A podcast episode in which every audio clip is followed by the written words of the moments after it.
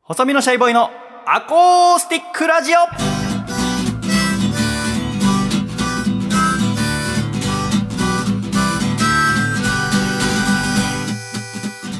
シャイ皆様ご無沙汰しております細身のシャイボーイ佐藤孝義です細身のシャイボーイのアコースティックラジオこの番組は最近食べたひんやりグルメは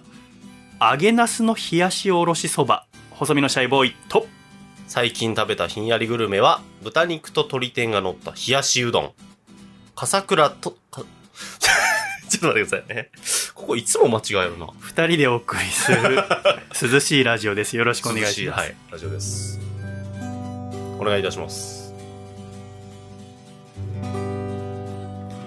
何です豚肉と鶏天が乗った冷やしうどんそうなんですよ。美味しくて。最近、あ豚肉と鶏天多くないですか最近なんかそういうの乗った。まあ私も揚げなすが乗ったそばはい。最近好きでよく食べてるんですはい。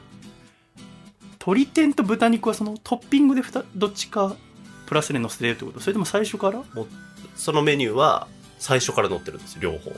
えースペシャルっていうど名どこの前お店のなんか新橋の、新橋それこそ打ち合わせで、うん新橋、まあ、めったに行かないんですけど、あ行った帰りですね、最近もうすごく、まあ、東京、暑いじゃないですか。暑いもう、暑くて、とにかく冷たいもの食べようって決めてたんですよ、そのお昼は。うんで、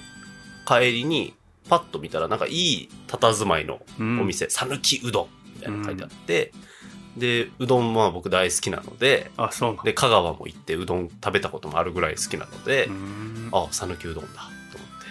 入って頼んだのがこのスペシャルと呼ばれる両へー方豚肉鶏天が乗っているあそれがスペシャルっていうそうなんですよへー冷やしうどん、まあ、食券形式でピッて押して、うんでうん大盛りって押して、うんで大体780円大盛りはしちゃダメだって言ってる ダメなんですよやっぱ大盛り100円っていうあの表記気がついたら押してるんですよい やじゃあもう何食べてもいいけど大盛りだけ気をつけないと私たちそうそうなんです大盛り100円ってやっぱ書かれてたらちょっとさふっくらしたでしょいや減っそれてがんですの、ね減ってるんですよ本当に減っててへえ今88.8末広がりでございます、はいへえおめでとうございますあそうなん だあの去年のだって今頃僕うん97とかだったんですよ。っあて考えると順調ですあ。あそうなんだ、い、いことだねなのでちょっとぐらい大盛りはいいかっていう。 ああはい。やっぱあれなんか私さっき君がこのスタジオ入ってきた時、はいちょっと顔色悪くないかって話したけど、あはいやっぱそのお梅雨の時期とかって随分その1年で一番気圧が低い時期じゃないですかあそうですねやっぱ体調はあんま優れませんでした、良くなかったあやっでぱすね。そうなんだまあそのバファリンとかその頭痛を抑えるような薬はもう常用しないと、うんちょっともう仕事になんないなみたいな日もそありまんした。なになんだはい。もう寝てたいっていうずっと。私はそれがないからさ、はい気の毒だなとは思うけどん今年はでも観測史上一番梅雨が短かったっていそうですね。それは笠倉さん的には嬉しいんだじゃん嬉しいです、ね。あそうなんだやった短い。気圧が 低い時期 やがっと終わったっていう。ああそうなんだそう、はいでも今度は暑くなるでしょそうなんですよ。ちょっと極端すぎませ んそうだよねもうちょっとなだらかにはい過ごしていただきたいよね、うん地球さんにもねそうなんですよ。そうか確かにそんな時はじゃあ暑い時はひんやりグルメ食べてはい。過ごすということでござんすね、はい。梅雨真っ只中の時に私おばあちゃんと旅行行ってきましてはい。先日おばあちゃん栃木住んでてで90歳になったお祝いでじゃあ旅行プレゼントしするよってことで、おばあちゃんと私のお母様と私の3人で鬼怒川温泉に行ってきたんですよね先いい日ですね鬼怒川温泉って行ったことありますないです。全国の温泉地の中で一番いかつい名前だと思いませんそうですよね。温泉街の名前って結構いかつい名前多いんだけど、はいそれにしても鬼怒川鬼が起こる川って書いそうでてすね鬼怒川ですからねうんかっこいいですよねおばあちゃんは宇都宮に住んでてまあもう年だからそんなに移動時間長いと大変だろうってことで鬼怒川は1時間かからないで行けるんですねうん。だからレンタカー借りて行こうってことになってでねその日私朝電車乗って宇都宮向かう途中でうん電話かかってきたんですよね知らない番号から、はいでも電車の中から出れなくて、うんでも23回かかってきてでも出れなくてまあ後でかけ直すかと思って宇都宮駅着いて、うんでレンタカー屋が駅前にありますのででもかなりもう時間迫ってたから、はい急いでレンタカー屋行ったらそのレンタカーの受付一人のお店でで海外の方だったんだよねうーん。アメリカ人の方なのかな日本語喋れるんだけど、はで朝10時に予約した佐藤ですって言ったら「あ佐藤様お待ちしておりました、うん先ほど電話したが確認できなかった」って言われて「あーあーごめんなさいあのちょっと電車乗ってて」ってあこのレンタカー屋さんだったな」何かありましたか?」って言ったらあのですね佐藤様に貸す予定だった車今朝大破しま してお貸しできなくなりました大破 大破しま して なんか事故ったらしいんだよねああ。だい朝返却予定だったらしくて8時かなんかにそれが事故って、えーもう乗れなくなっちゃってえであの申し訳ないのですが他のお車でもよろしいでしょうかって言われて、あの値段は変わらないので全然構いませんよ何なんですかって言ったらこちらですって言って見せられたのがハマーっていうああ、はいはいはい。トラックみたいな、はい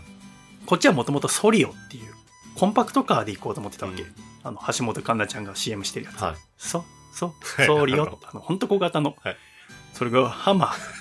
こちらですって言って。え、この車何ですかハマーです。 いや。ハム発音よく。ハマーですか初めてです。あの右ハンドルではあるんだけど、はい。ハマーか。ハマー初めて乗って宇都宮の市内走って さ、でおばあちゃん家まで行って、でおばあちゃん家の下止めてさ、おばあちゃんと会うの、2年ぶり ?2 年半ぶりぐらいなの、うんコロナ禍に入ってから会ってなくて、コロナ禍って始まったのいつから ?2020 年の春前ぐらいそうですね。だからその年の正月に会った以来だったのよね。でもテレビ電話はしてたから、うん。お互いの近況とかは知ってるんだけど会うのはだから2年半ぶりで、でおばあちゃんの家ピンポンってして先にもうお母さんついててでおばあちゃん久しぶりって会ったらそのこの2年半の間に私体重が2 0キロ増えちゃってるからああ。だからおばあちゃんがさ会ってそうそう「タカちゃん大きくなったね」ってあんま33歳の男性に言わないでしょその 確か子供の時とかに。にはい。夏休みおばあちゃん家とかに行った時に「あタカちゃん大きくなったね」って言われたけど、33歳になって「タカちゃん大きくなったね」って懐かしいなと思って20年 ぶりぐらいに言われたのでもおばあちゃんそれで、えーじゃあ鬼怒川温泉行こうか」っつって、お母さん助手席乗せておばあちゃんハマーの後部座席なんか、おばあちゃんとハマーっていうのが結びつかないんですよね、イメージ。おばあちゃん体重4 0キロぐらいでさすごい細いのがさ巨大な車の後部座席一人です世界の要人の一人みたいな 確かに。トップのマフィアみたそいうですね。ハマーですもんね。なハム それをさ私とお母さんが前座ってさ、はいおばあちゃん後ろ座ってさおばあちゃんでもめちゃめちゃ元気でうん。 90歳なのに耳も達者だし杖はつくけど自分の足で歩くしうん体他に悪いとこ特にないし私の憧れでもあるんだよねうん要はその、私もこのままおばあちゃんみたいに90歳になれたらいいなと思ってるの90歳までは働きたいな働きたいなと思ってるから、うん。で喋りが面白いんだよおばあちゃんはうんだからほっとけばああなれんならいいなと思ってるんだよね、だからおばあちゃんは私の希望の光でもあるんだけど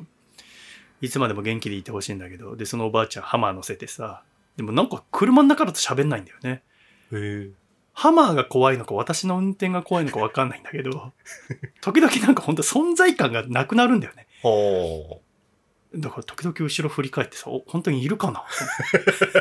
そうう。乗ってなかったのかな存在感をみたいな感じなくなるんだよあれ、不思議なんだよな。で、耳とか全然聞こえない。車だと全然呼びかけても返事してくんなくてさ、あれ何なんだろう。ハマーの後部座席ってなんか自然なノイズキャンセリングとか聞いてんのか全然大きい声で喋っても通じなく て。 ハマーに集中してる可能性もありますからあね。ーその乗るということ。そうなのかな。で、そのおばあちゃん乗せて鬼怒川温泉着いて。で、まあ1日目はゆっくりしようっつって。地元の地酒買って、うん。で、部屋で温泉入ってからゆっくりご飯とか食べてさ、おばあちゃんすごい食べんだよ。本当に夜、ビュッフェ形式だったんだけど、うん私より食べんだよね。ええで、食べて、で、寝て、で、翌日、日光東照宮に行こうって話になって、私もう日光って、5回は行ったことあるんだけどうん、もともと栃木住んでたこともあるから、でもおばあちゃん、90年間栃木から出たことないのに、1回しか行ったことない。うーん。しかも小学生の時かなんかの遠足ってあ。小学生ってもう80年前だから ね。おばあちゃんの確かに。小学生ってさ、戦争前に行ったみたいな話で、そうかっつって。で、なんかやたら母さんがその東照宮行こう、東照宮行こうっていうわけ。うんそんな歴史とか別に好きじゃないのに。まあでも僕も久しぶりに行きたいから、じゃあ行きましょうっつって。でも大雨で、うんうんうん。大雨の中ハマーでその東照宮乗りつけてさ、はいでもあの、修学旅行生たくさんいて、うん。小学生が。あのさ、修学旅行生って傘さしちゃダメなのかなえいや、何百人もいいんだけど、全員カッパなんだよね。あれはあ。かわいそうだよな。小学生別に東照宮なんて来たくないだろうに さ、その、来てさ、で、寒いんだよ。寒い中うんカッパ着てびしょびしょになってさ、びしょびしょの小学生何百人も見ながらうさわ、で、おばあちゃんも、その、足腰別に達者だけど、さすがにその、あの、オフロード仕様にはなってないからさ、その雨の、しかもはい神社とかってものすごい坂でさ、うんそっからあー階段登ったりするからさ、なんで母さんもわざわざ東照宮選んだんだよと思いながら、じゃあなんかお東照宮行く前にこっち行こうこっち行こうって母さんが言うから何かと思ったらあのね、えー、太遊院っていう、えー徳川三いや日光東照宮は初代将軍の家康のお墓があるところで、うんうんその横に太遊院っていう場所があってそこは三代将軍家光のお墓があるとこなんだ。でそこは臨大寺っていうお寺にもなってて、うんでそこにまず行きたいっつってうんうんうん。なんでって聞いたらそこで最強の浜屋を買いたいっていうわけほ何その中二病 感 な最強の浜屋 が浜屋ってほら正月にさ、はいはいはいはい。神社とか寺で買ったりするでしょ、さ最強の。最強の浜屋って買ったことあるはないですね。ないかはその、まあ、大体1本1000円とか1500円で、うで、買って、で、1年間玄関だの、神棚の数飾って、い。はい。で、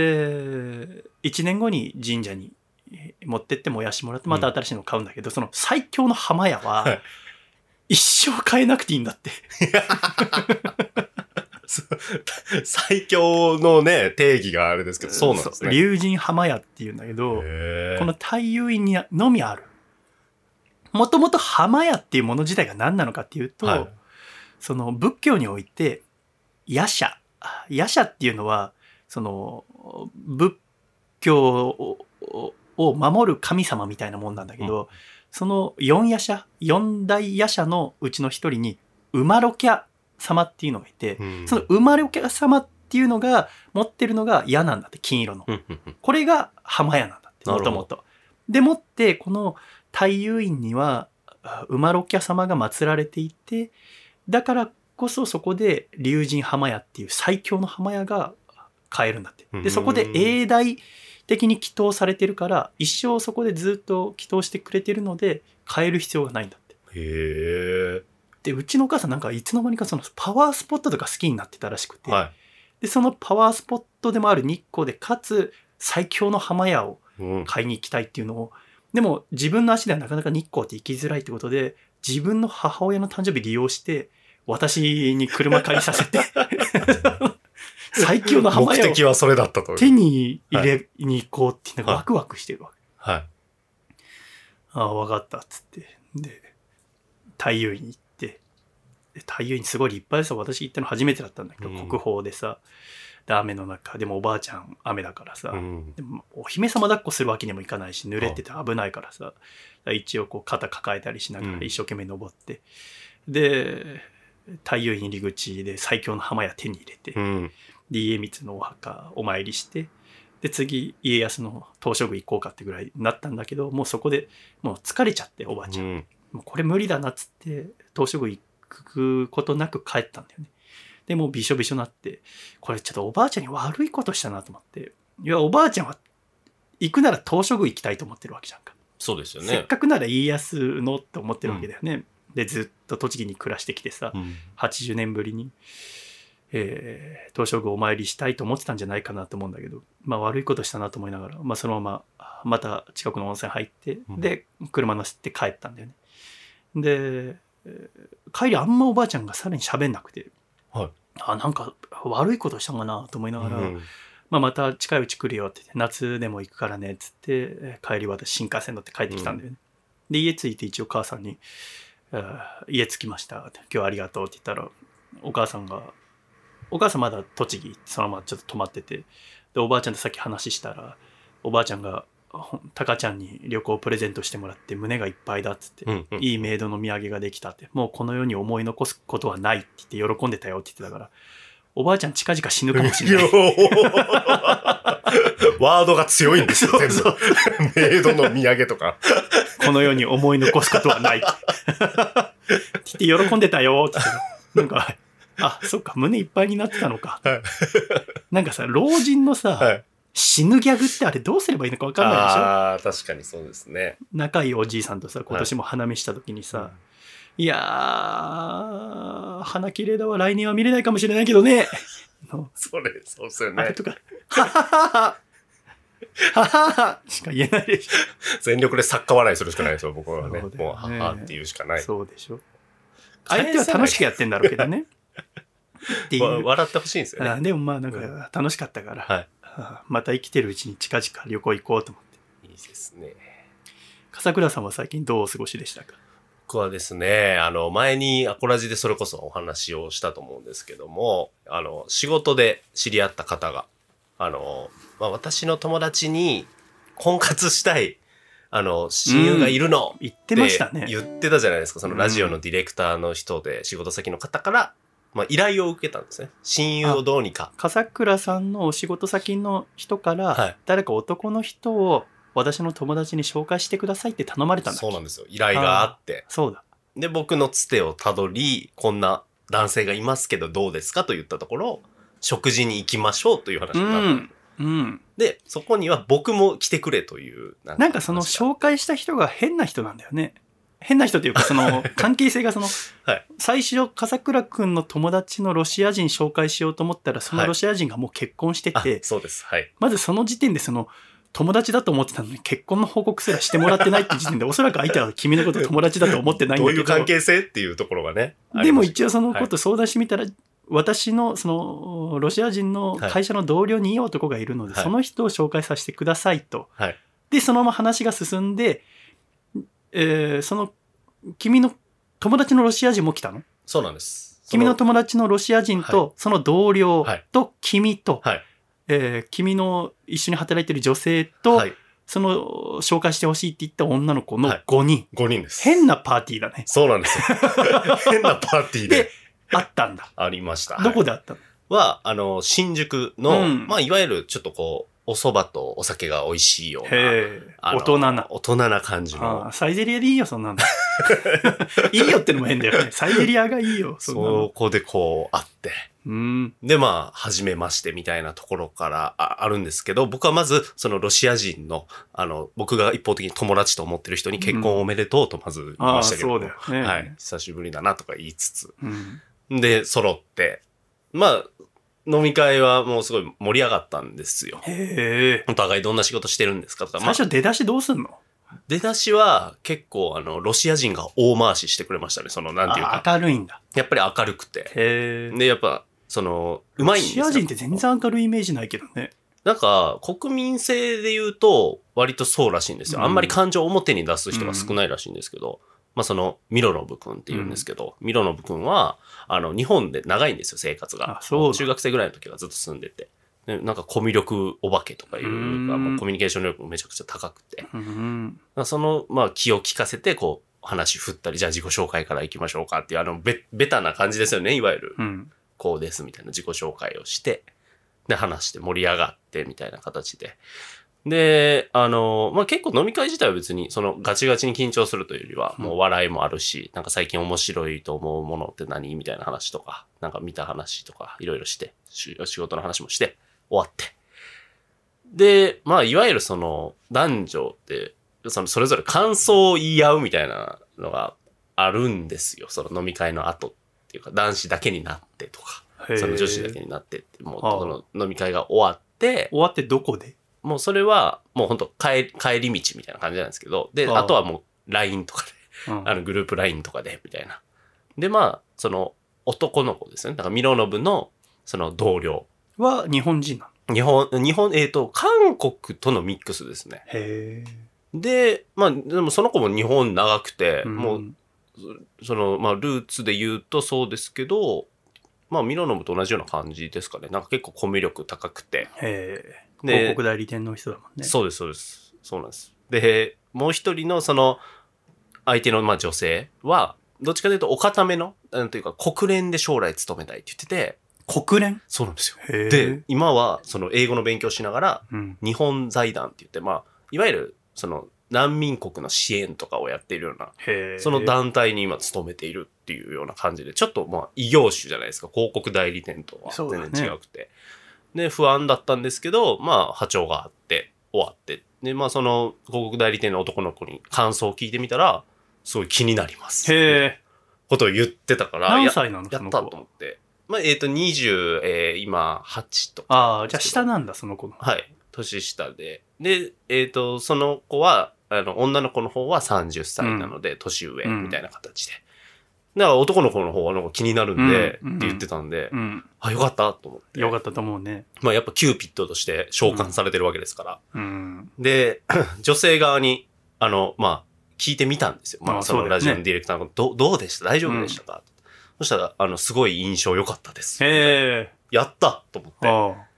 で、その男子の方で、まあ、やった甲斐があありました、うんよかったです、みたいな。って言ったら、その男の子が、ちょっと僕、あの、二人での、あの、食事誘ってみます。おなんおかすごい前のめりで、へえで、あ、もうぜひ、みたいな感じで、タイミング見て誘っちゃってください、みたいな。で、それの、まあ、次の日ですね。まあ、その、それが結構夜だったので、もう、6、7時間ぐらいしか経ってないんですけど、すいません、みたいな。あの、その男の子から、断られちゃいました。 ええ来て。女の子か何ら、あの、何を断られるのあの、もう二人での食事、早速、さ誘っちゃいまして、みたいな。ああで、そしたまあでら、もまあ全然ものすごい長文が返ってきて、ああ断られました。お楽しくなってきた ぞここ5分ぐらいつまんなかったけど急に楽しくなってきたぞえあの、それで終わってしまったんですよ。ええ全部そのが。長文ってのは何が書かれてたいや、なんか、その、まあなんか、私は今、まあいわゆる勉強モード。いやだってもともとはてめえが紹介しろっつってんだろ。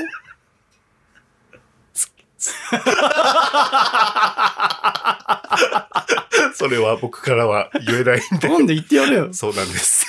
そうですよね話が変じゃないですかその女性が誰か男の人いないかって友達に紹介して頼んでそれをこうと言われた女の子がお前に行ってでお前がロシア人に行ってロシア人がわざわざ友達召喚して5人でそばと酒飲んででいい感じだってなってはい2人で連絡取り合ってそのうち次のデート誘うまでは分かるけれどもそれで女の子は長文で私は今勉強しなきゃいけないってお前何なんだ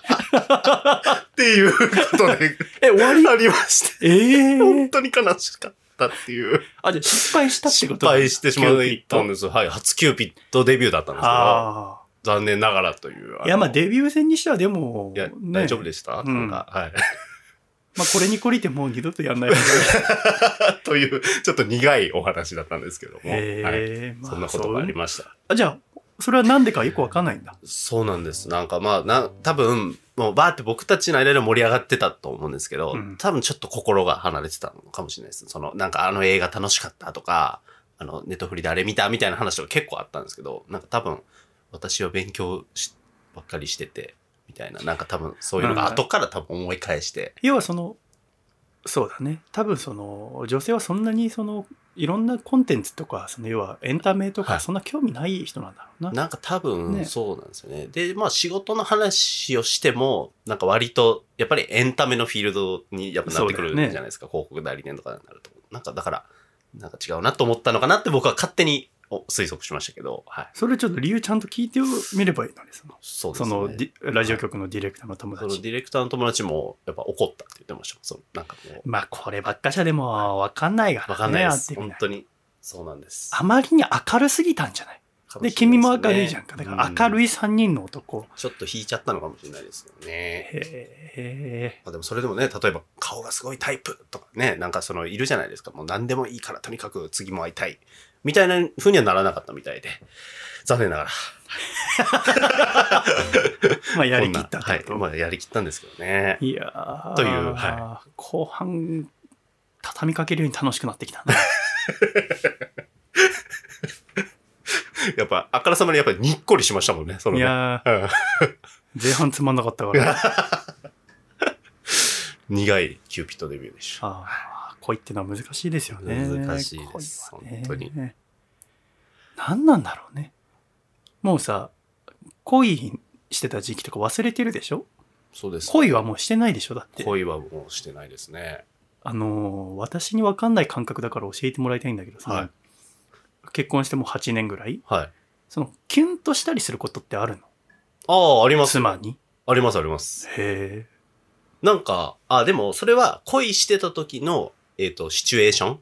みたいなのが、久しぶりに会った時とかに、キュンってします。そ例れは何待ち合わせをしたりとかえば、具体的に言うと、えっ、と、去り際去り際あの、じゃあ先に、あの、どっか行っとくね、みたいな時があって、うんうん、同じ、じ地点にいて、うんバイバイってやるじゃないですか。うんで、一回スタスタって行くじゃないですか。うん、で、もう一回パッて振り返るじゃないですか。うんあっちも振り返ってた時があって、えー、かわいい、これ今年の話なんですけど、あで、もう一回バイバイってやった時にあ、あ思い出しました。そあのー恋人だった時そんなことしてたけど、今もそれ、あ、お互いや、やるんだななるっほどてねいうキュンってしましたあはあ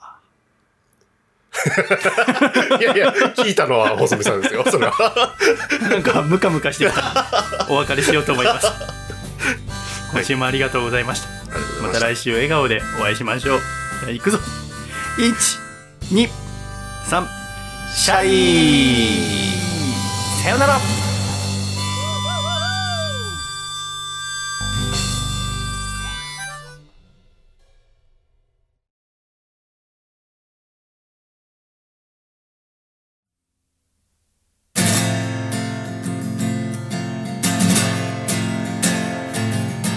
ねえねえ聞いて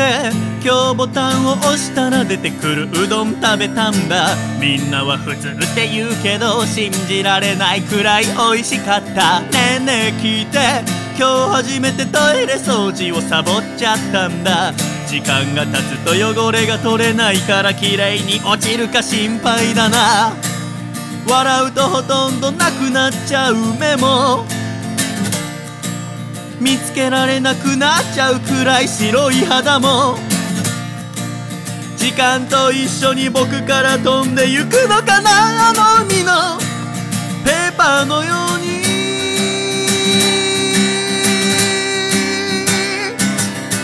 見失わないように忘れないようにどこまでも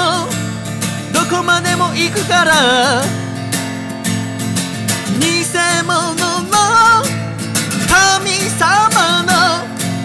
ボロボロ箱舟でねえねえ聞いて僕はきっとあなたのことが大好きなんだ